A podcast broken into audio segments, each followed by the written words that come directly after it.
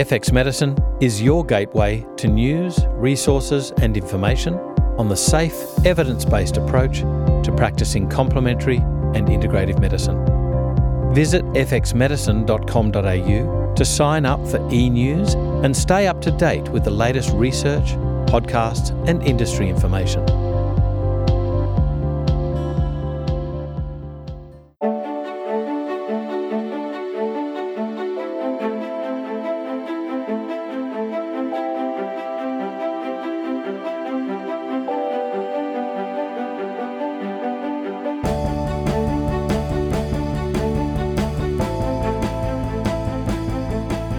This is FX Medicine.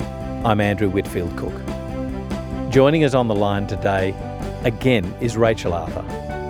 Rachel Arthur has had many wonderful teachers and mentors over the last 20 years, including Dr. Tini Gruner. Each of Rachel's past and present mentors have fed her passion for critical thinking and independent education in naturopathy, making it a major focus in Rachel's ongoing career.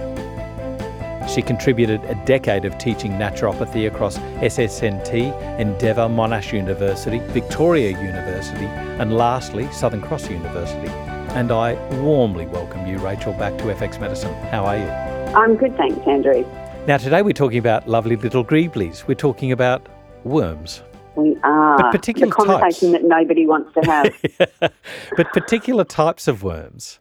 And like, I don't know how you nut this down, but let's talk first worms. Okay, so the reason I'm going to be talking to you about it at all is, as is often the case, you know, um, this was my clinical encounter, so to speak. I had several clinical encounters with horrible worm infestations in children. And I thought, what do I know? What don't I know? And there was a lot more that I didn't know. Um, I really couldn't understand why I was seeing a raft of patients who effectively had treatment resistant threadworm. So, you know, everybody says go get some, you know, OTC worming product and they'd done that and done that and done that and the little blighters were still there and the problems were getting worse and worse in these kids. So that was a long time ago now and, you know, it triggered my interest about worms in general, individual susceptibility, complementary medicine approaches, of which there's very little in the research. And then I started thinking, gosh, who else is this affecting? And then that opens up a whole new chapter that I've been delving into over the last couple of years. So they were non-responsive to the usual thing that people get off the shelf is mebendazole. So what the classic story was, you know, and, and uh, you know, and it's much broader than this, but but to go back to the the inception of my fascination, my morbid fascination with worms, was Yeah. really that um, I had a series of families come in in dire straits, really, because their kids didn't present with itchy bottoms. Maybe they did, but that was such a minor concern. What these children were presenting with were often gross neurobehavioral disorders. Mm. So nothing, they went on the spectrum, there was nothing like that, but the instability of the mood was drastic in a lot of situations. Um, the sleep disorders were extreme. Um, and, you know, mum and dad are sitting there saying, we don't understand. No one else in the family has these. We're absolutely certain. We've wormed everybody. Um, but it wouldn't matter how many doses we give this child, whether it's a girl or a boy, the, the worms never go away.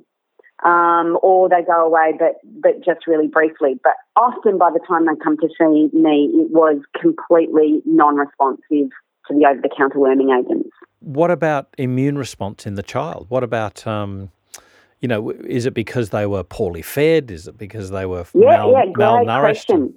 Great question. I think some of the biggest myths, because you know we're talking about um, you know good old fashioned um, threadworm here, or you know some people refer to it as pinworm. Yeah.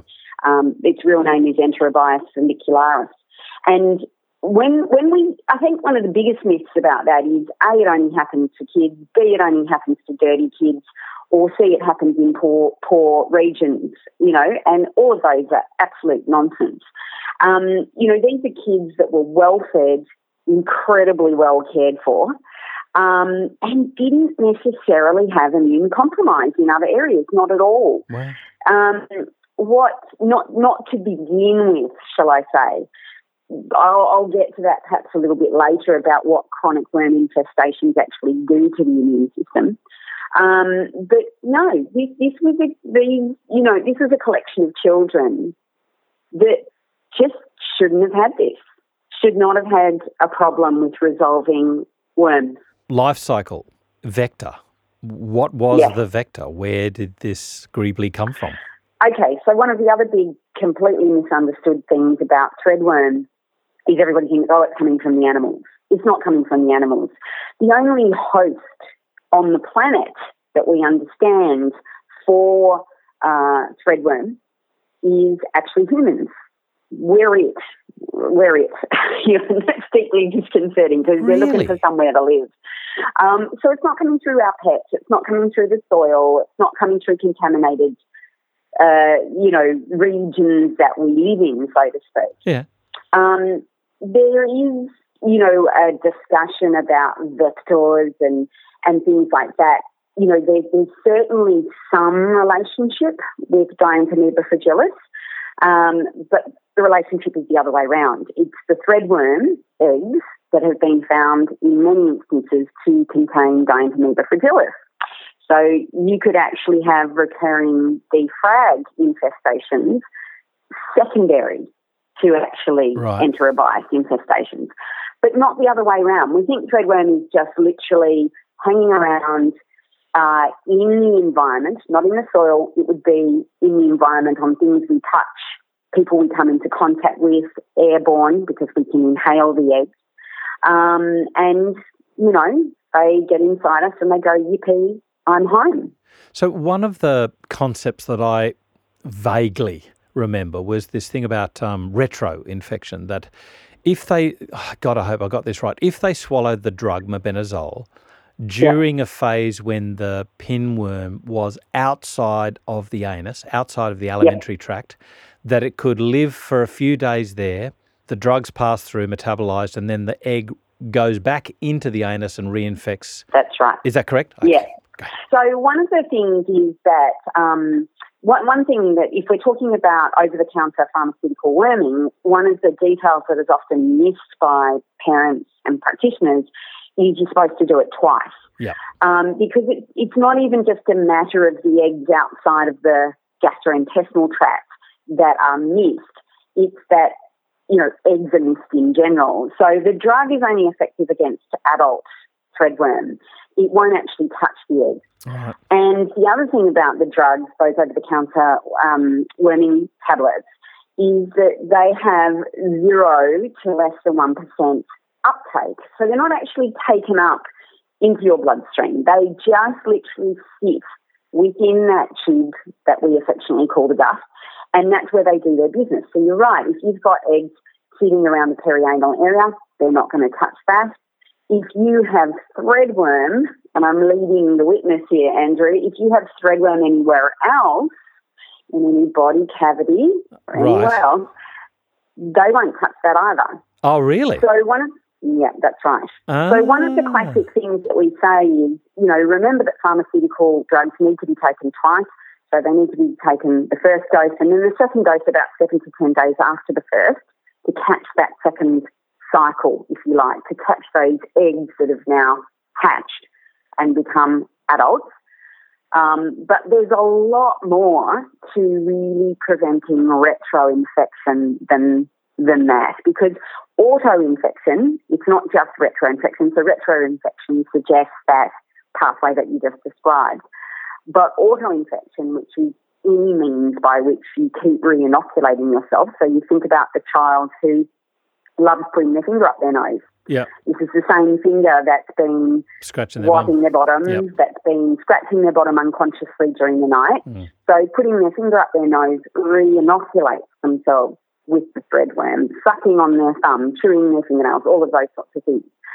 So there's, you know, auto-infection is huge, and we know that this is one of the main reasons why, you know, an infestation can become chronic, that it can actually go on for months and years because, you know, we're just never getting our head above water in terms of preventing those kind of re-exposure routes.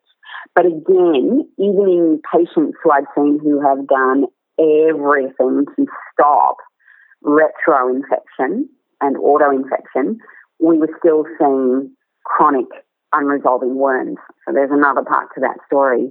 I have to ask about another drug. So there was mebendazole, but there was also pyrantel, right. and, and that's the one that doesn't kill them but stuns them. Right. So do you favour the use of changing the drug or alternating the drug therapy? Mm, okay, probably in a big chunk of patients, I find complementary medicine more effective. Right.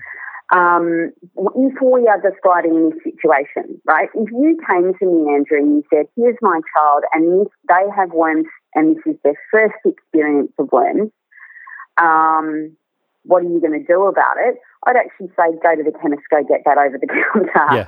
Uh, you know, I wouldn't be saying we've got to go the uh, complementary medicine pathway here. And there's a whole reason, you know, behind that. But if we're talking about the sort of, you know, complex, chronic, unresolving infestations that I'm describing, then um, complementary medicine has an enormous potential to be the circuit breaker. So that's one part of it. Do I think that changing up the drugs does much? Not unless you move to a drug that has systemic anti-worming actions. So that's not pyrantel powder. That's not, you know, the over-the-counter tablets. It's actually prescription-based anthelmintics that are absorbed from the gut, get into your bloodstream, and therefore will have an anthelmintic, um, you know, action some, you know, in in uh, in other parts of your body. Okay, so you mentioned these unusual signs and symptoms um, presenting uh, with an infestation. How do you tease them apart? Like, how did you go? Oh, I know what it is. Yes. Okay. So that um, it was a, a, ponderous moment where I started to think, what is it that I'm seeing here? What's this pattern? What what you know? How do I know how to spot it earlier next time? I think that the symptom picture, you know, we all go, oh, you know, if they have an itchy bottom, yes, of course we get it. And if they don't, no, it's not. And that's probably the biggest mistake we make. Um, there's this assumption that you can't have worms without Pruritus ani, and that's completely incorrect. In fact, a large percentage of, percentage of patients, particularly adult patients who carry the worms chronically, are asymptomatic and they don't have any symptoms. And isn't that worrisome? Mm. You know, that could be somebody in your house. Yeah, that's right. Um, but right, so you know, I, I, talk about kind of the iceberg effect. You know, the, the, the stuff above the water that we all can see is the Pruritus ani, you know, the itchy bottom. We all go, where we get that, or a secondary uh, infection or dermatitis around the bottom. We get that. And then I think you get down to the next level that again a lot of practitioners would pick up, Maybe it's the nose picking, the thumb sucking, the grinding of the teeth during sleep. Really disturbed sleep, um, and, and as I said, that can get quite extreme. So the disturbed sleep might be that a child or an adult who calls out, who's uh, you know is, is yelling out during their sleep, having nightmares, uh, you know, um, it might be that the bedding's all over the place in the morning. You can tell that, you know, they've done several somersaults during the night. It's, it's most often going to be flagged as well by an individual who wakes up unrefreshed in the morning. So, of course, there's lots of reasons that or, or explanations behind unrefreshing sleep, but don't leave worms off your list. Um, I think that, you know, from there we start to get into the areas that practitioners are less probably likely to link uh, with enterobius. Um, and that's things like um, vulval itching. So the little girl who talks about a sore vulva or an itchy vulva, a discharge, um, something from the vagina, yeah. vaginitis. 30% of women, not little girls, women who think they've got thrush on testing are found to have actually threadworm. Wow. I know we haven't covered the how did it get there, so we've got to cover that, Andrew. yeah. You've got the proximity of the anus to the vagina, so there is that. That's all it is. That's all it is. If you think about that proximity, between the opening of the vagina and the opening of the anus. And if we think about it, first of all, in little girls, where the distance between those two openings is less than a centimetre, it's a matter yeah. of millimetres. Yeah. And you're going, how hard would it be for a, a female worm, which is coming out every night of the anus, to lay its eggs in the perianal area? How hard would it be for it to just do that millimetre further mm. and and go, uh oh, I found myself in another warm, moist place. Um, and then arguably as well in women, so not just in little girls where the distance is so small, but even in grown women, that distance really in non-pregnant women is quite small as well. In pregnancy, of course, that lengthens and extends, but still is only going to be a maximum sort of, you know, four centimetres. So again, how possible is it that the threadworm is going to migrate completely unintentionally, just trying to do its business and lay its eggs where they can hatch uh, into the genitourinary system, huge. Yeah. We know that this is the most common site of what we call extra-intestinal infestations. Right. So you can threadworm can survive pretty much anywhere in the body. It, you know, if a if a child has the eggs on their fingers and then, believe it or not, they scratch their inside of their ear, you can develop threadworm in your ear you can, there are reported case reports, lots wow. of them, in the ear, in the eye, in the nose, uh, in the salivary glands, you know, all over the place that yep, yep. that you've managed to, you know, infect yourself with. And equally, if not more so, because this is actually the most common place that they go to, of course, in girls and women, is they take up residence in the genitourinary system and they survive very, very well there.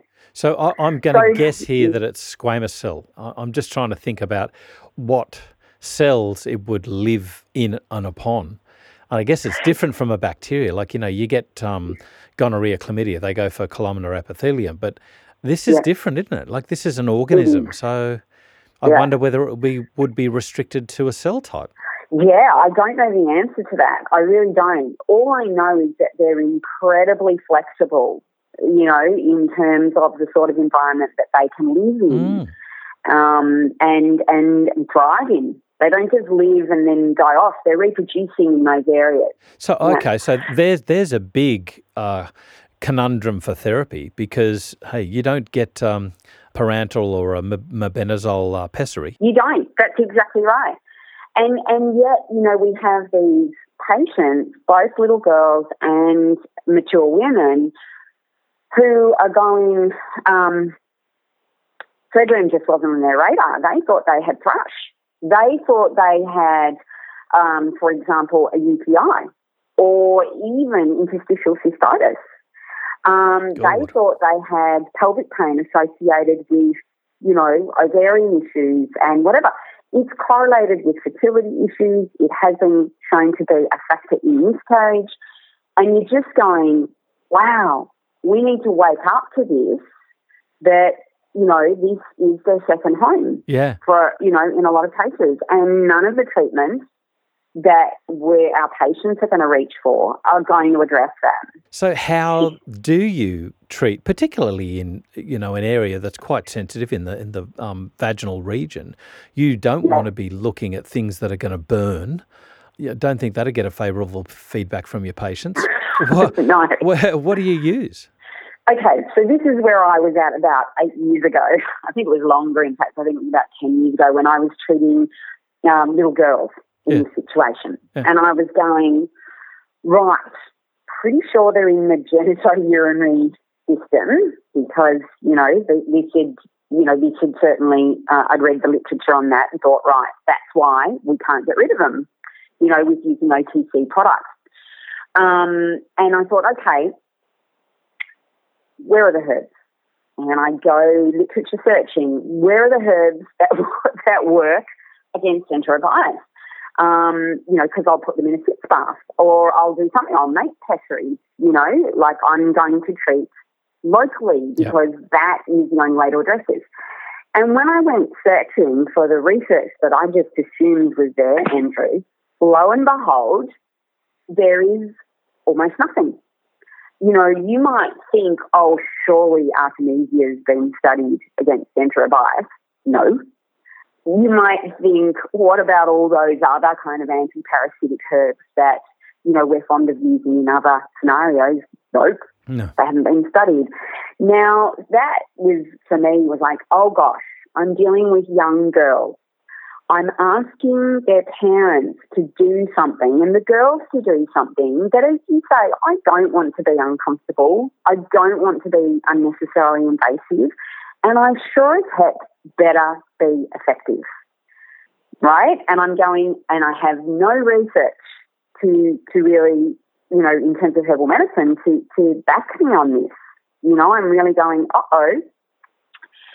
So one of the things that um, actually came up in my reading was, and actually it came from a throwaway line from an integrated GP that I shared care with at the time on, on different patients. And I said, oh, you know, have you ever seen this? Have you ever seen just kids that cannot expel worms? And, um, you know, as a total throwaway line, he said, oh, check out chondroitin sulfate. And I said, right, chondroitin sulfate. And I thought, okay, I'm going to go find something on this. And what I came across was a, a collection of studies that have been done in vet science. Hmm. Because, of course, worms are a big issue in vet science. And um, they were looking at, in much greater detail than we were looking at in humans, about what makes an individual of any species susceptible to infestation. Because the reality is, we're all exposed to say something like threadworm. Yeah. But it doesn't hang around for some of us. It just passes through. We just go, mm, no thanks, and off it goes out the other end. It doesn't set up shop. But in vet science, they were saying, okay, why some have a problem and others not? And so they looked at this in really exquisite detail and they'd really blown apart a lot of our misunderstandings about what an effective immune response was to worms. Because you probably remember, Andrew, we all were under the illusion, which we now realise is an illusion, that the way that the body resolved a worm infestation was via our eosinophils.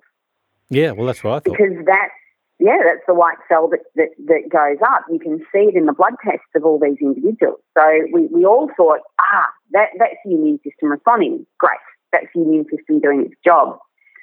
What the vet scientists and now the scientists in, in human research are also echoing is that is not an effective immune response the eosinophils, rather than actually resolving the infestation and helping with expulsion of the worms, hmm. are instead enabling the worms. They're encouraging, if you like, a symbiosis. So we're being hijacked. We're being hijacked, absolutely. Oh my now, God. Yeah, yeah. Now, I know you and I will get to the point about what aren't worms good for us, but we'll get to that yeah. later. but so what these what came out of this research, and I'm going to cut it real short because you know there's just too much to detail to go into. But what came out of this research was the real effective immune response isn't with the eosinophils. It actually is really encapsulated in basophils. It's the basophils that do the work. And the way, the way that they expel those worms or make the host, if you like, unfriendly to them setting up residence is they secrete massive amounts of chondroitin sulfate and other oh. GAGs. And I was like, oh, okay, doctor, onto something. Doctor not losing his mind, totally onto something. So I started reading up on this, and, and, and in these animal studies, they were treating the animals with chondroitin sulfate and saying, now let's feed them worms and see what happens. And when they treated the animals with chondroitin sulfate, the worms wouldn't set up shop.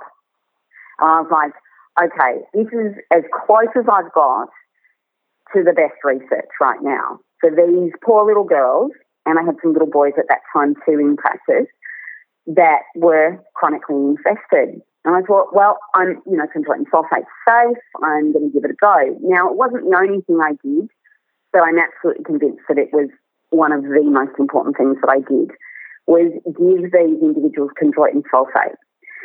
So the bigger question, of course, Andrew, is why would you have an individual who doesn't make enough for themselves mm. and so on and so forth? But that's probably beyond the scope of this, you know, discussion. But I can tell you that we resolved the worms.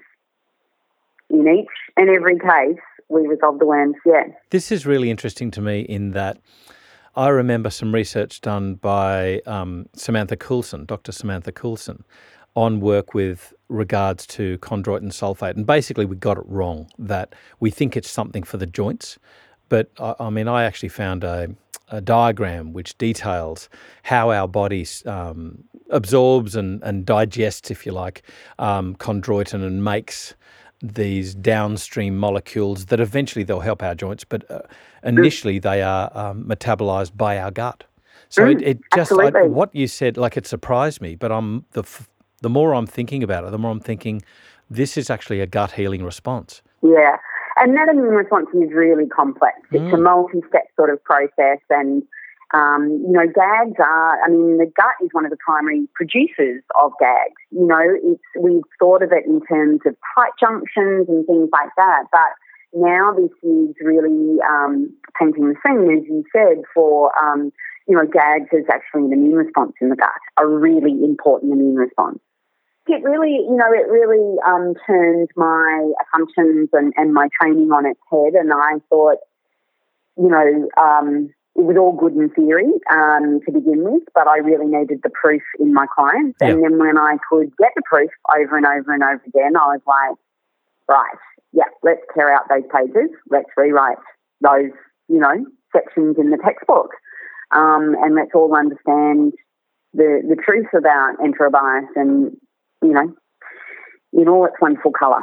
I remember a paper, and I think it was Greek but it actually looked at a positive response from children infected or immune responses from children infected with pinworms. And I think we mm. need to be clear on this about the botanical, mm. when I say the botanical name, that's a plant, the um, binomial nomenclature, the actual organism that we're talking about. So we're talking about Enterobius vermicularis, correct? Yes, yeah, that's right. Yeah, because some countries call threadworm and pinworm that's an- right. another thing. But they, they well, I think what they saw in this paper was a decrease in allergies. Now, this comes back to, we, yes. we're thinking about uh, eosinophils. This comes yes. back to not a stimulatory response of eos- eosinophils at all. No, look, this is, I mean, this is so interesting because as I've been, as I've been, you know, mentoring people and, and bringing this to them to the attention or speaking at conferences, of course, the first sort of protestation I get is, hang on, worms are good for us. And I go, ooh, mm. you might want to specify what you mean when you say worms are good for us. That's yeah. a bit like saying bacteria are good for us. Well, yeah. Yeah. there's a lot of species, uh, there's a lot of strains. Um, so, you know, there is a lot of increasing interest in this area about whether helminths are part of, you know, good gut the diversity. old friends, yeah. Yeah, and and as you say, even going beyond that and saying, do they actually have some immune modulatory actions that are absolutely desirable? So the answer is yes, sort of, you know, in, in some ways. In a person that where it's not causing an issue, you cause it. You you okay, have an infection so of them, and there's an infection. That's right. So yeah. that's the first thing. Like I said to you, you bring your kid in to see me and go, "This is the first time they've had worms." I go, "Great, go treat that." Yeah. End of story. Um, you know, because um, you know, do I think enterobius is evil for all individuals? No, not at all. And um, there is some literature. There was a paper published last year by Yang which looked at the microbiome of kids without threadworms or without enterobius, kids with enterobius, and then kids after treatment enterobius. And they actually found that kids without the threadworm actually had the lowest uh, microbial diversity in their gut. The kids with enterobius obviously had better diversity. Interestingly enough, the kids after treatment for enterobius Mm. had even better diversity counts. Oh, Yes. So there's there's all this sort of you know it, it's too simplistic to say worms are good or enterobius is fine. You, you know it's a symbiote or something like that. As you say, my first exception is I say not if this child is presenting with a problem. yeah, that's right. And or not if this, I, I should stop saying children, not if this adult, I'm seeing a lot of these in adults, not if this adult is presenting with a problem.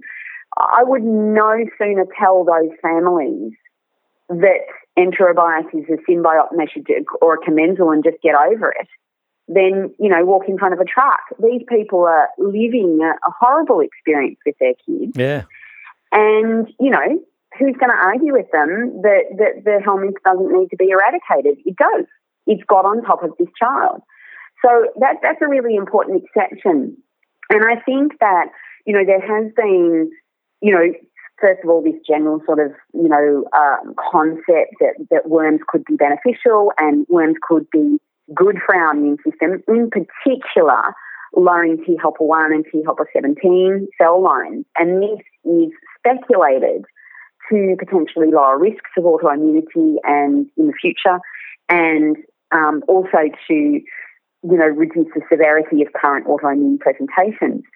The stuff on allergy is totally at sixes and sevens, Andrew. Yeah. There is as much research saying that it is allergies as there is saying that it actually promotes allergies.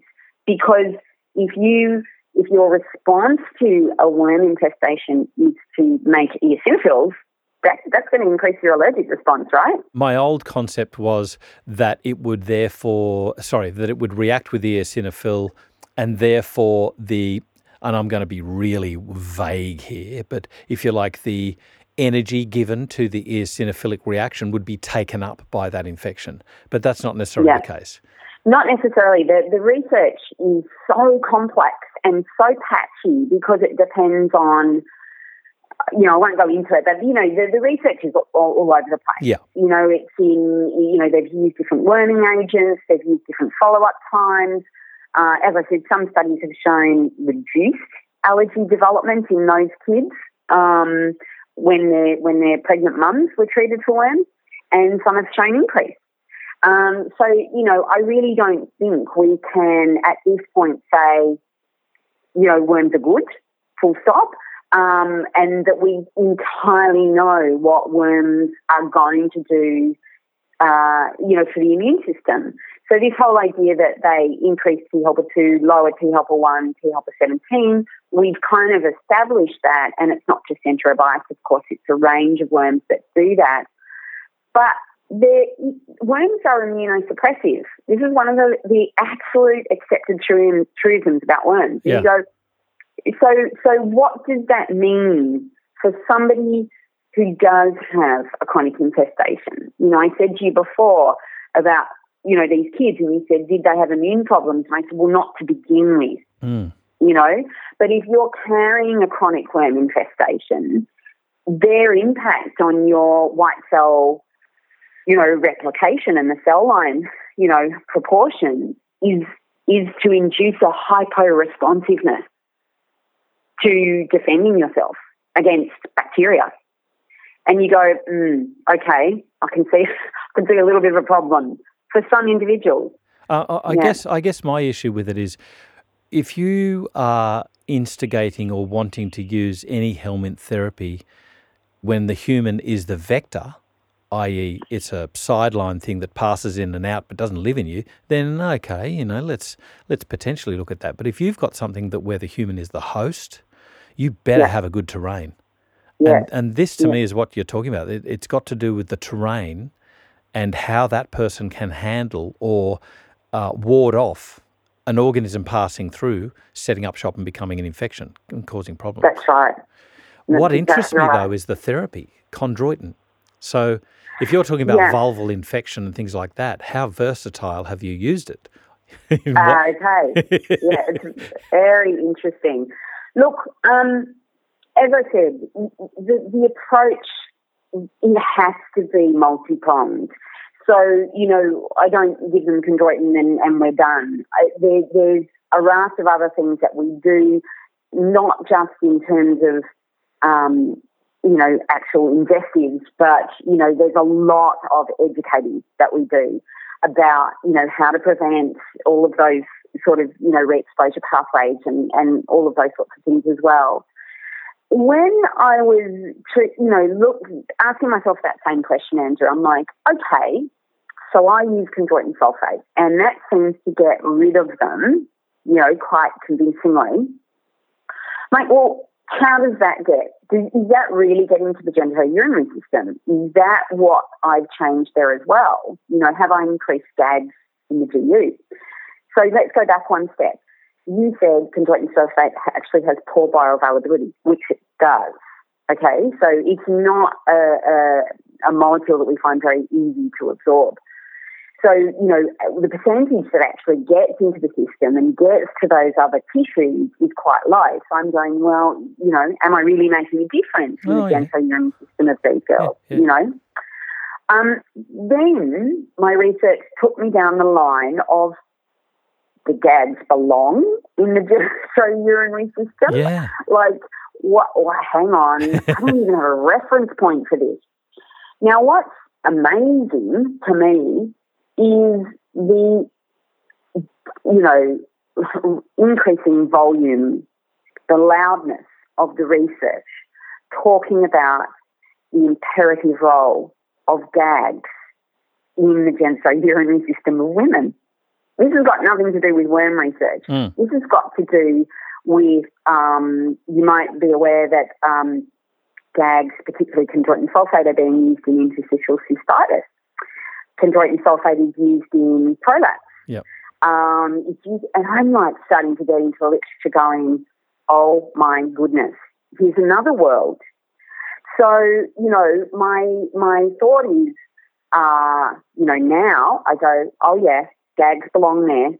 Our capacity to make GAGs, you know, at the gut, in the joints, in the genitourinary system, you know, this this is going to be a big determinant of our ability to defend ourselves in this way.